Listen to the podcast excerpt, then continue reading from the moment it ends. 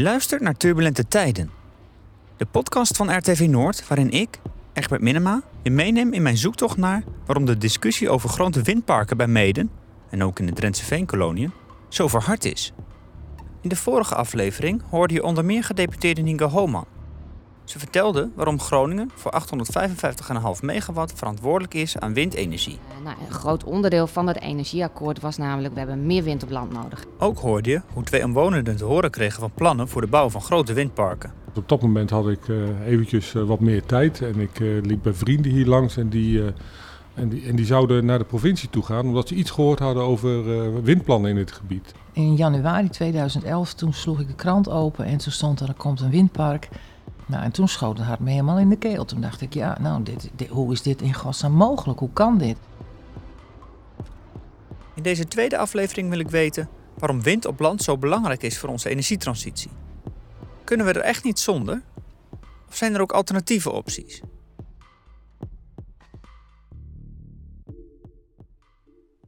Om dat te snappen beginnen we klein.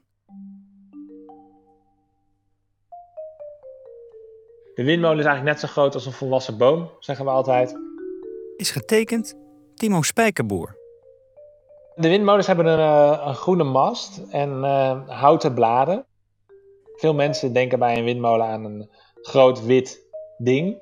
Dat is bij ons dus eigenlijk heel anders. Ik hoor vaak dat mensen zeggen dat ze het hun doet denken aan, uh, nou ja, meer aan een ouderwetse watermolen. Je hebt de molentjes vast herkend. Ze zijn door heel de provincie te vinden.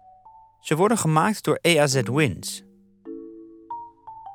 Naast dat Timo een eigen podcast heeft over windenergie, werkt hij bij EAZ Winds. Ik spreek Timo op afstand. EAZ Wind uh, is een uh, bedrijf dat gestart is door vier vrienden van mij. En ik ben snel met een uh, mee gaan doen toen ze bezig waren met het bouwen van een eerste kleine windmolen in het Gronings Overschild. En daar waren we toen bezig om uh, een windmolen te maken die heel goed past bij uh, het boerenerf en de boerderij. Die dus, uh, nou, het is nu zo dat je met zo'n kleine windmolen, met één, twee of, of drie stuks, de elektriciteit van, van een boerenbedrijf kan voorzien. Voor Timo is deze gedachte erg belangrijk. Hij vindt dat het gebruik van energie en het opwekken ervan veel meer samen zou moeten vallen.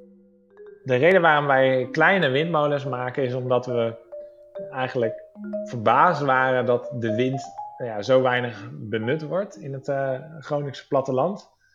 Uh, je ziet natuurlijk uh, grote weerstand tegen de grote, grote windmolens, maar er is wel heel veel wind en het is al echt iets typisch wat heel erg ook bij, bij Nederland denk ik past. Nou, een van de, van de jongens die ermee begonnen is, zag in Denemarken heel veel kleine windmolens staan. En toen kwam eigenlijk de vraag van ja, zouden we dat niet in, in Groningen ook kunnen doen? En uh, van daaruit is, uh, zijn we aan de slag gegaan met de bouw van die kleine windmolen. Vooral ook omdat we uh, zagen dat er steeds meer zonnepanelen kwamen. En het probleem bij zonnepanelen is dat je eigenlijk voornamelijk in de zomer stroom hebt. En het mooie van wind is dat je juist in de winter veel stroom hebt. Dus in onze ogen moest dat elkaar juist heel goed kunnen aanvullen. En uh, toen zagen we, van ja, we, gaan een windmolen maken die dus, waarmee die mensen zelf lokaal op hun eigen erf hun energie kunnen gaan, uh, gaan opwekken.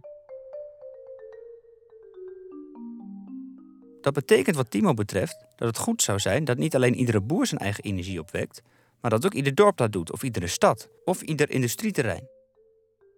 Op die manier worden ze zelf verantwoordelijk voor het opwekken van de stroom die ze nodig hebben. En precies dat gebeurt volgens Timo nu te weinig. Ik denk dat het uh, in onze energiediscussie te vaak alle oplossingen op één hoop gegooid worden. Op één hoop gooien? Wat bedoelt hij daarmee? Alsof je zeg maar alle opwektechnologieën op één hoop gooit en dan alle kilowatturen gaat tellen. En dan kijken of je, of je tot, uh, tot de, de hoeveelheid kilowatturen komt die we met z'n allen nodig hebben. Kilowattuur dat duurzaam is opgewekt dus.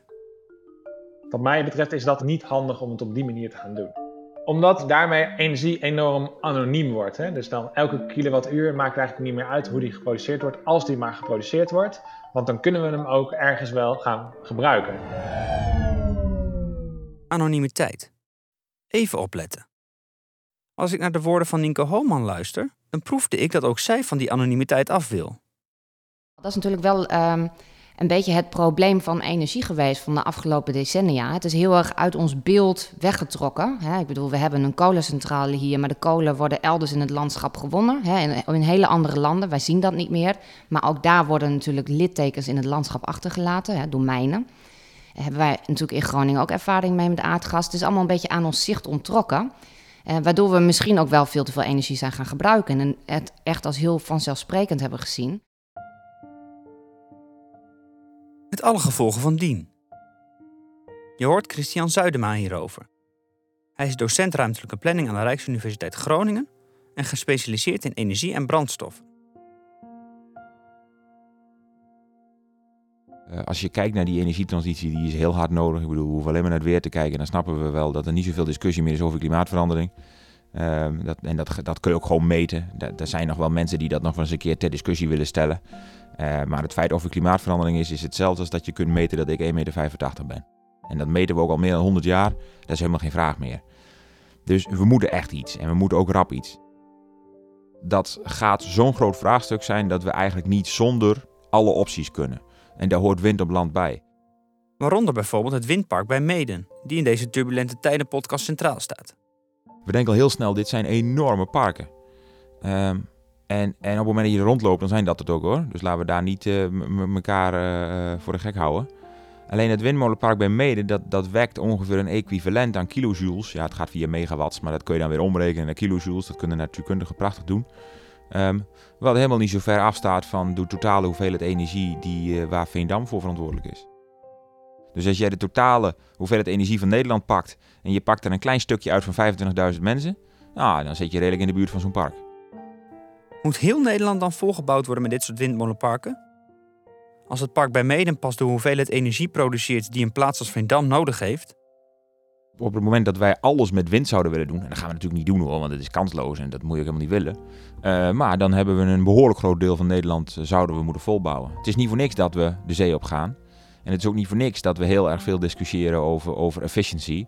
En het is ook niet voor niks dat we met zon in de weer zijn, want die hebben we allemaal nodig. En dat is wat ik net in het begin ook zei.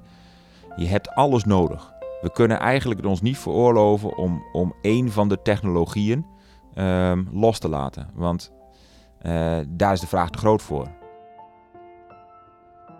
Het is Rob Rietveld die reageert. Je hoorde hem al in de eerste aflevering als kritisch burger en als directeur van de Nederlandse Vereniging Omwonenden Windturbines.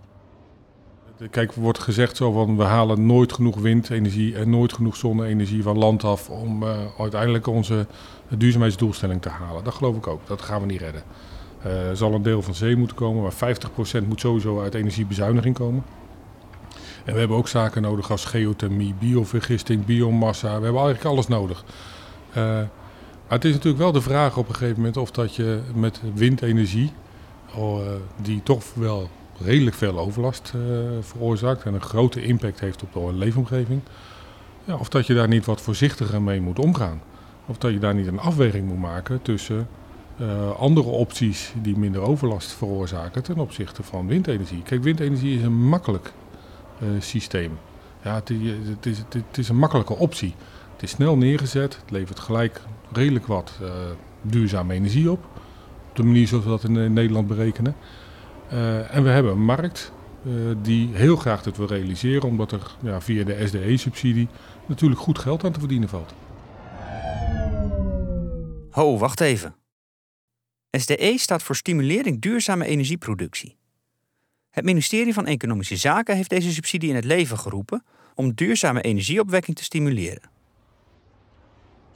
Ik denk op een gegeven moment dat windenergie best een functie heeft in het realiseren van duurzame energie. Um, ik moet zeggen dat ik vanuit. ik heb ook nog een belangenorganisatie voor omwonenden van windturbines. En wij zeggen. Wij doen eigenlijk geen echte uitspraak meer over wat, of het al voor of tegen windenergie zit. We zeggen van er is democratisch iets besloten in Den Haag. dat we windenergie op land gaan toepassen. En als we dan een besluit nemen, dan moet het op zo'n goed mogelijke manier. en met zo min mogelijk uh, problemen voor de mensen. voor de woonomgeving van de mensen. en schade daarvan.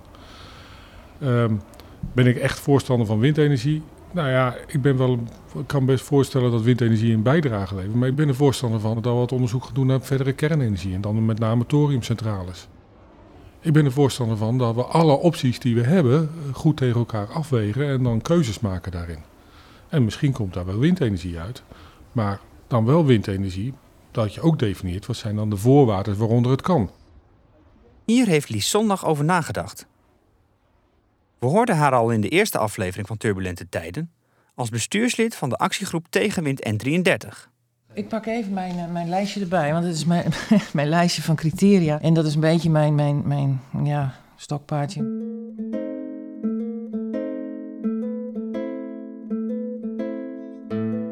Ik vind dat je criteria moet stellen waaraan een zo'n energievoorziening moet voldoen. Kijk naar wat we nu hebben. En als we iets anders willen, dan moeten we datgene wat we hebben en wat goed is, niet overboord gooien. We moeten juist een verbeterslag maken ten aanzien van wat we nu hebben. Nou, dan heb ik uh, een aantal criteria opgesteld, vijf criteria, waarvan ik vind dat een, een duurzame energievoorziening aan zou moeten voldoen. Mijn eerste criterium is dat het veilig moet zijn. Nou, hier in Groningen weten we er alles van. Dan moet hij betrouwbaar zijn. En betrouwbaar wil zeggen dat jij en ik op ieder moment van de dag voldoende energie hebben. De derde is, het moet uh, compact zijn. We hebben nu een compacte energievoorziening. Dat wil zeggen, we hebben een, een qua oppervlakte beperkte plek nodig om onze energie op te wekken. Die compactheid, die moet er zijn. Want als je dat niet doet, dan betekent dat je weer een heel groot oppervlak nodig hebt. En ik heb net gezegd, we hebben een klein oppervlak. Want Nederland is maar een heel klein landje en per vierkante kilometer strijden er weet ik hoeveel functies om het invullen daarvan. Hè? We willen ook nog wel graag ergens kunnen recreëren. We willen ook nog wel ergens graag uh, een huis kunnen bouwen of landbouw kunnen uitoefenen of noem maar op. De vierde is uh, schoon. En daar kun je alles van vinden. Je kunt daaronder invullen van CO2-arm bijvoorbeeld. Hè, dat is een eis die de overheid stelt. Maar je kunt er ook onder uh, laten vallen bijvoorbeeld geen uitstoot van schadelijke stoffen en geen langdurig uh, radioactief afval, noem maar op. En als laatste uh, zeg ik, hij moet concurrerend zijn. Want we kunnen van alles produceren, op welke manier dan ook. En dan kan het aan al die criteria voldoen, behalve niet aan concurrerend. Dan betekent het dat of er moet een lode subsidie bij, wagonladingen subsidie bij. Of het betekent dat de consument het niet zullen afnemen omdat de prijs te duur is. Even herhalen. Veilig, betrouwbaar, compact, schoon, concurrerend veilig, betrouwbaar, compact, schoon, concurrerend. Nou, die vijf factoren die, die maken dat je een verbeterslag maakt ten aanzien van onze huidige energievoorziening. Maar ja, goed, als je daar middelen voor gaat inzetten die nog niet eens aan een deel van die criteria voldoen, dan zie je waar het uiteindelijk op uitloopt. Dan past de puzzel niet meer. hey, die puzzel die hebben we eerder gehoord.